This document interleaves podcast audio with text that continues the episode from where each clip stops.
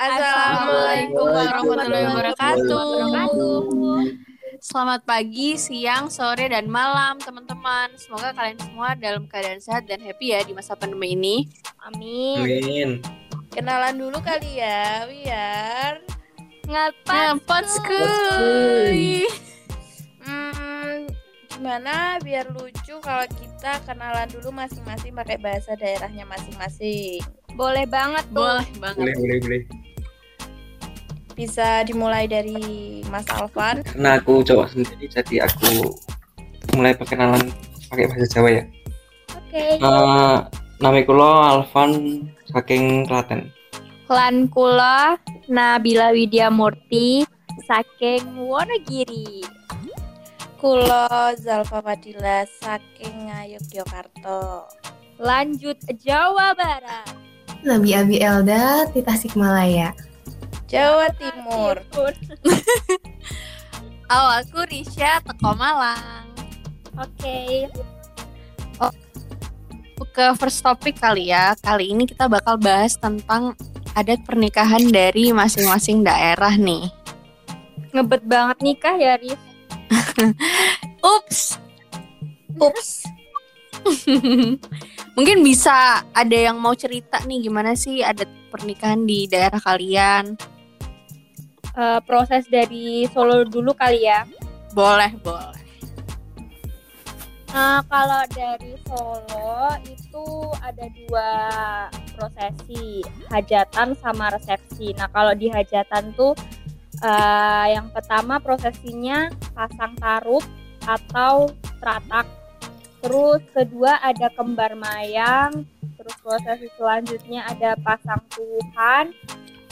Lanjut ke siraman, terus lanjut ke adol dawet, potong tumpeng, dulangan dan midodareni. Nah, di prosesi resepsinya sendiri itu nanti ada upacara nikahan, terus panggih, balangan, ngidak petikan atau ngidak endok, terus ada sinduran, bobot timbang, minum rujak, kacar kucur, dulangan, dan sungkeman. Gitu kalau di Solo. Kalau di Jogja gimana, Zal?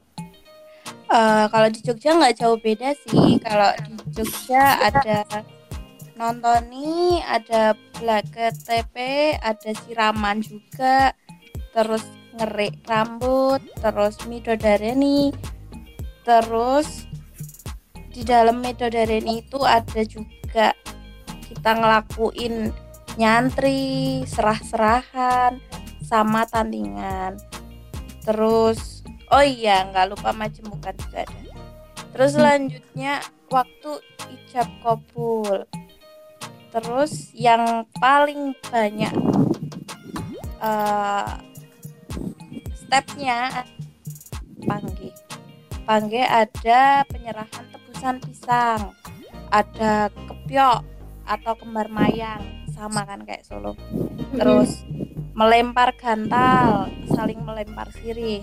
Oke. Terus wijian atau memecah telur, kacar kucur juga sama dahar kelima, terus mapak besan, mapak besan, maaf, bubak kawah, templak punjen, terus sungkeman yang terakhir. Hampir sama ya. Iya. Terus kalau di Jawa Timur gimana nih? Kalau di Jawa Yes. Timur, Bentar-bentar. Kita bahas perbedaannya dulu dong. iya dong. Gimana sih Zalfa nih? Oh iya lupa maaf guys. Ini soalnya kita Kurang fokus ya? malam. Iya. Betul, agak ngantuk gitu ya, Bun. Iya bun. Oke, dari perbedaannya ya. Kalau rangkaian pernikahan Solo sama Jogja itu hampir sama ya yang aku tahu dari awal sampai akhir. Tapi ada juga terdapat beberapa perbedaan. Perbedaannya ada di upacara potong rambut dan sedodawat atau dodol dawat. Kalau prosesi nikahan adat Jawa Solo itu setelah siraman ada sesi potong rambut sama dodol dawat. Tapi kalau pakai kalau, dari adat Jogja itu setelah siraman langsung ke sesi dulangan atau suapan. Ya betul sekali Mas Alvan. Terus apa lagi ya? Oh iya ngidak ikan atau mecah telur juga beda ya. Kalau Solo pengantin prianya nginjak telur yang udah disediain terus nanti yang cewek ngebersihin kaki pengantin cowoknya. Kalau di adat Jogja stepnya si pengantin cewek ngebersihin kaki pengantin cowok baru nanti telurnya dipecahin sama dukun manten. Hmm, iya iya iya. Mungkin Mbak Nabila ada bedanya nggak sih Mbak sama dari Wonogiri? Sama sih, soalnya masih Jawa juga kan. Jadi soalnya masih satu garis ya dengan gitu Hmm, iya iya iya iya. Mungkin giliran aku kali ya cerita dari Jawa Timur sendiri tuh kayak gimana. benar-benar. Eh, kalau misalnya aku dengerin dari yang kalian ceritain tadi, hampir-hampir mirip sih, cuma namanya aja kali ya yang beda. Eh, sama aku mau nambahin, nah kalau di Jawa Timur sendiri setelah lamaran kita ada namanya pening setan. Pening setan tuh kayak eh, kesepakatan antara dua belah pihak untuk menjalin ikatan keluarga.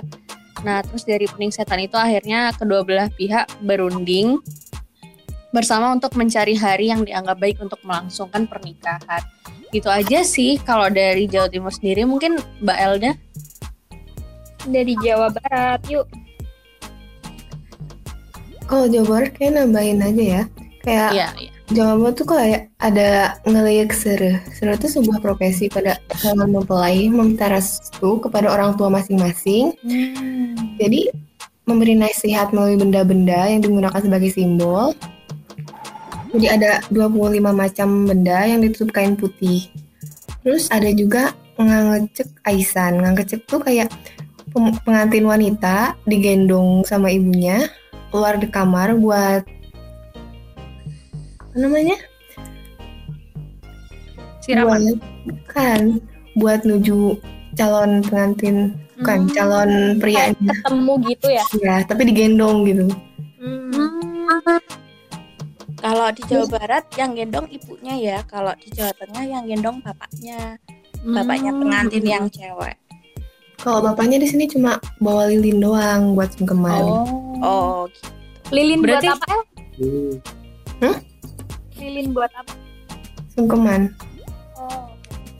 Berarti eh, kalau di Jawa Barat yang gendong ibunya buat sungkeman, kalau di Jawa Tengah Bapaknya. buat bapaknya gendong sungkeman juga.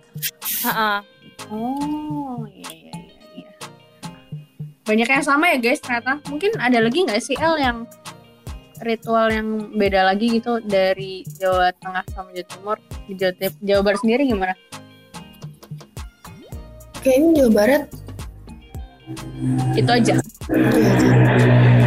Hmm, Iya iya iya. Iya. saweran dua kali atau tiga kali bedanya Oh. Jadi banyak ya sawerannya. kan jadi tamunya pada Paling- banyak gitu Paling yang paling signifikan perbedaannya di bajunya aja nggak sih baju pengantinnya itu? Iya iya kayaknya. Em, mungkin kita lanjut ke next topik aja kali ya kan kita udah ngerti nih sesama lain adat pernikahannya dari Jawa Barat, Jawa Timur, Jawa Tengah ya kan sama DIY. Nah. Eh tadi kata kamu pas latihan pertama jadi minat ya sama orang Jawa Barat. Nabila jangan buka kartu di sini ya Bill. Oke lanjut ke next topik kita bakal ngomongin tentang perayaan besar nih di masing-masing daerah. Mungkin contohnya Maulid kali ya. Kalau di Jawa Tengah tuh gimana sih Maulidnya? Aku dengar ada sekaten gitu nggak sih? Iya benar sekaten namanya. Jadi sama sama apa? Sama kayak Jogja namanya Oh. sekaten. Tapi Hmm. eh, bisa disebut gerebek maulid dan juga dibilang sekaten. Itu kalau di Jogja kayak gimana Zal? Sama nggak ya kayak di Solo? Kalau di Jogja itu dia ada upacara bawa tujuh gunungan yang dikeluarkan dari keraton untuk dibawa ke Masjid Gede Kepatihan dan Puro Pakualaman Abdi Dalem. Jadi Abdi Dalemnya itu mereka waktu membawa gunungannya di jalan nggak boleh ngomong apa pun, nggak boleh makan, nggak boleh tengok-tengok. Pokoknya dari keraton sampai masjid itu mereka harus fokus jalan. Setelah nanti sampai di masjid mereka baru boleh Kalau di Jawa Tengah Solo sendiri gimana? sama sih. Eh, di Solo juga ada kayak apa tadi gunung yang ada sayur-sayurannya gitu. Terus ntar kayak diserbu sama yang jalan di belakang gitu. Nah yang paling menurut aku paling menonjol itu karena di Solo ada arakan kebobule gitu. Jadi itu kayak kerbau warnanya putih dan itu sebagai lambang di Keraton Solo untuk acara skaten gitu. Dia juga ikut jalan ngiringin si tumpengnya itu. Kebunnya ada berapa? Tahu sih ada lima ya, tapi sekarang kayaknya ada udah ada yang mati. Mm-mm. Hmm. Itu warnanya putih ya? Iya, bener. putih. kayak bule bule bule orang Oh kebunnya sendiri tuh punyanya siapa? di keraton. Pihak keraton. Oh paham paham. Oh ya, terus mau nambahin kalau di Jogja itu eh, setelah melakukan grebek maulid tadi, malamnya ada pasar malam selama satu bulan. Jadi di alun-alun utara itu selalu ada pasar malam setiap eh, maulid Nabi. Kalau di Jawa Timur sendiri gimana? Kalau di Jawa Timur eh, tepatnya di Banyuwangi tuh ada namanya endok-endokan kan. Nah, endok-endokan ini adalah kenapa sih kan orang kayak kenapa sih pakai endok atau telur gitu kan. Nah, endok ternyata telur itu diartikan sebagai simbol dari sebuah kelahiran. Makanya kenapa pakai telur. Nah, kita kita juga dilaksanakan sebulan penuh. Nah, salah satunya itu ada arak-arakan. Di mana arak-arakan ini tuh eh, kita pakai telur ayam biasa yang direbus sampai matang terus diletakkan pada tu- tusukan bambu kecil terus nanti dihias-hias gitu terus diarak dibawa pas arak-arakan kayak gitu terus nanti telurnya ini nanti bakal dibagiin ke orang-orang setelah pengajian gitu sih kalau di Jawa Timur mungkin kalau dari Jawa Barat gimana El?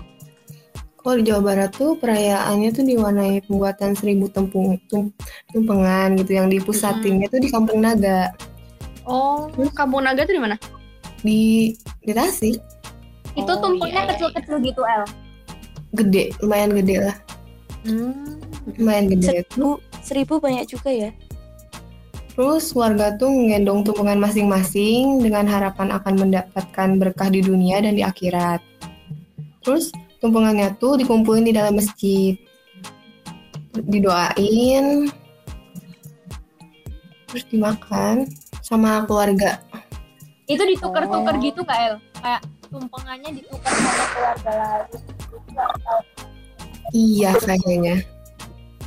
Hmm, iya iya. Berarti rame gitu nggak sih? Terus dibagi-bagiin gitu, tukar-tukaran numpang.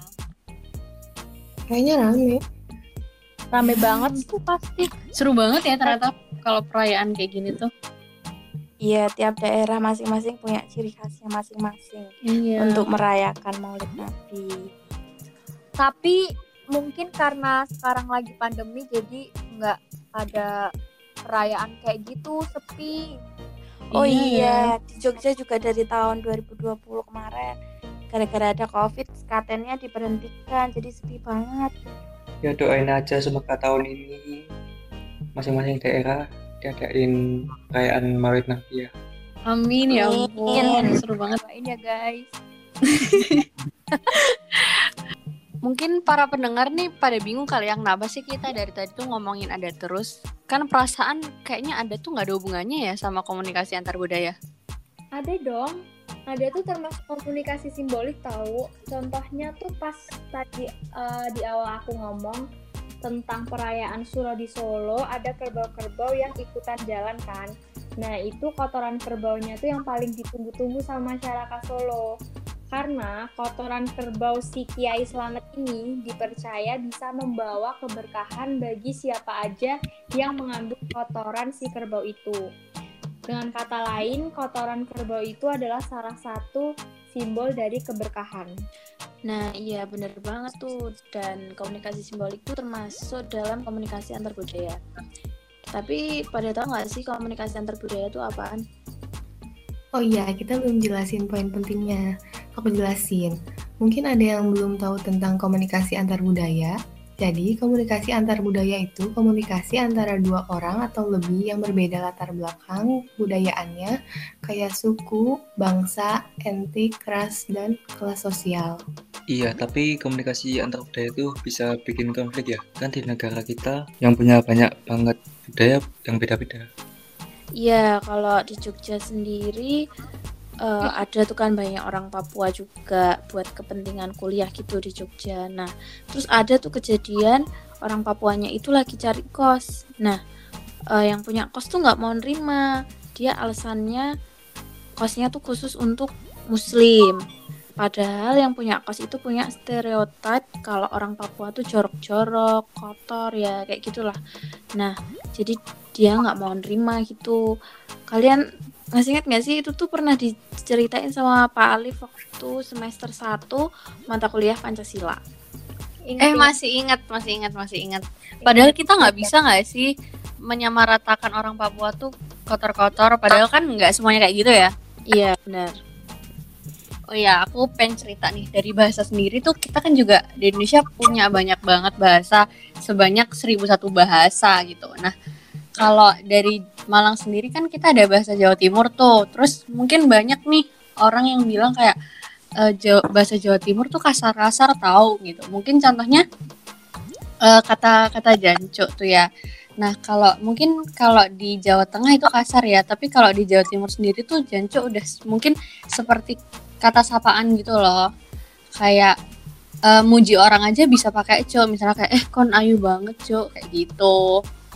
Kalau di Jogja sendiri, kalau untuk orang yang belum kenal, cuk tuh lumayan kasar sih. Jadi eh, kita bisa pakai cuk kalau kita udah bener-bener kenal deket sama orang itu dan eh, ke- paling enggak tuh ya se kalau sama yang Mm-mm. lebih tua tuh kayak masih kelihatan agak kasar. Ya gitu sih. Eh, ya sama sih kalau kalau di orang yang lebih tua kita emang pakai bahasanya lebih sopan. Cuma kalau misalnya di antara sebaya, sepantaran tuh eh, pakai kata cuk tuh biasa gitu. Walaupun misalnya kita baru kenal nih langsung kayak eh cuk gitu kayak itu biasa sih kalau di Jawa Timur sendiri. Oh ya mungkin aku juga mau cerita lagi ya pengalaman aku kan aku pernah tinggal di Makassar nih. Mm-mm. Jadi di Makassar tuh ada kata iye. Nah, iye itu artinya iya. Mungkin kalau di Jawa sendiri kan iye tuh kayak iye gitu kan. Ih gitu. Heeh, benar-benar padahal di Jawa sendiri tuh eh di Makassar sendiri tuh adalah iya gitu. Jadi bisa aja orang aneh kan apa namanya menyebabkan konflik gitu karena mungkin beda bahasanya itu. Iya benar sih. Iya, iya tuh kalau di tempat kamu apa sih tadi? Kalau di Makassar tuh artinya iya. Bukan bukan yang yang satunya. Iuh gitu Yang ya. Heeh, kayak iuh gitu kayak ih gitu. Benar-benar. Terus kalau di Jawa Barat, mm-mm. itu bahasa Sunda lumayan kasar kalau buat kota orang. Hmm. Apalagi kan bahasa Sunda tuh emang ngegas gitu kalau ngomong. Terus ngomongnya cepet kan. Iya iya benar-benar. Kayak aing aing tuh termasuk gak sih? Aing tuh kasar. Kalau halusnya tuh harusnya abi atau abdi. Jadi Oh. kalau ngomong sama orang Sunda, ngomong aing ke yang lebih tua pasti dimarahin. Soalnya itu kasar banget. Aing sendiri tuh artinya apa sih? Kayak Aing aku gitu. ya? Aing itu aku. Artinya aku. Oh iya iya iya paham paham paham. Mungkin kita nih udah saling tahu kan adatnya masing-masing tuh kayak gimana, gimana Indonesia tuh ternyata kaya banget gak sih akan budaya. Padahal kita di Jawa doang loh, tapi adatnya banyak banget. Iya, udah beda-beda. Dan ini pun kayak cuman beberapa perbedaan budaya gitu loh. Iya belum semuanya, kita belum ceritain semuanya Oh, nih. belum semuanya. Banyak banget. Seru banget ya Kan- pembahasan kita hari ini. Kadang di satu daerah pun juga maksudnya kayak di satu kota pun kadang juga beda-beda sih siangnya. Iya iya benar-benar kayak kan. kayak kalian di Jawa Tengah di antara Wonogiri sama Klaten beda nggak sih? Beda-beda. Hmm, Mungkin Kalau di Klaten beda. ada kayak saparan napem gitu.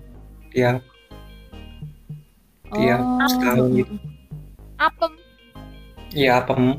Kayak apemnya tuh disebar ke seluruh desa gitu. Ada satu desa namanya desa Tapi lain acara Itu disebar di jalan atau ke rumah-rumah? kalau disebarnya tuh ada tempatnya kalau di rumah-rumah itu cuma eh, dibagiin gitu tapi ada juga yang buat sendiri Oh. Seru-seru. tapi kalau dilanjut bakal kelamaan podcastnya nggak kelar kelar sih ini Bener-bener. Iya sih, guys. Karena saking Udah kayaknya ya budaya kita. saking kaya dan seru kalau dibahas benar seru Kayak Bener, pengen bener, bener. tahu yang lebih, yang lebih, yang lebih lagi. iya pembahasan kita tentang budaya sampai sini aja ya podcastnya Si pengen dengerin kita, nah bener banget. Tungguin ep- next episode di podcast kita. Apa guys namanya? Yuhu. Mungkin sekian aja ya dari kita. Kalau ada salah-salah kata, mohon dimaafkan. Wassalamualaikum warahmatullahi wabarakatuh. Waalaikumsalam bye bye guys Bye. Bye.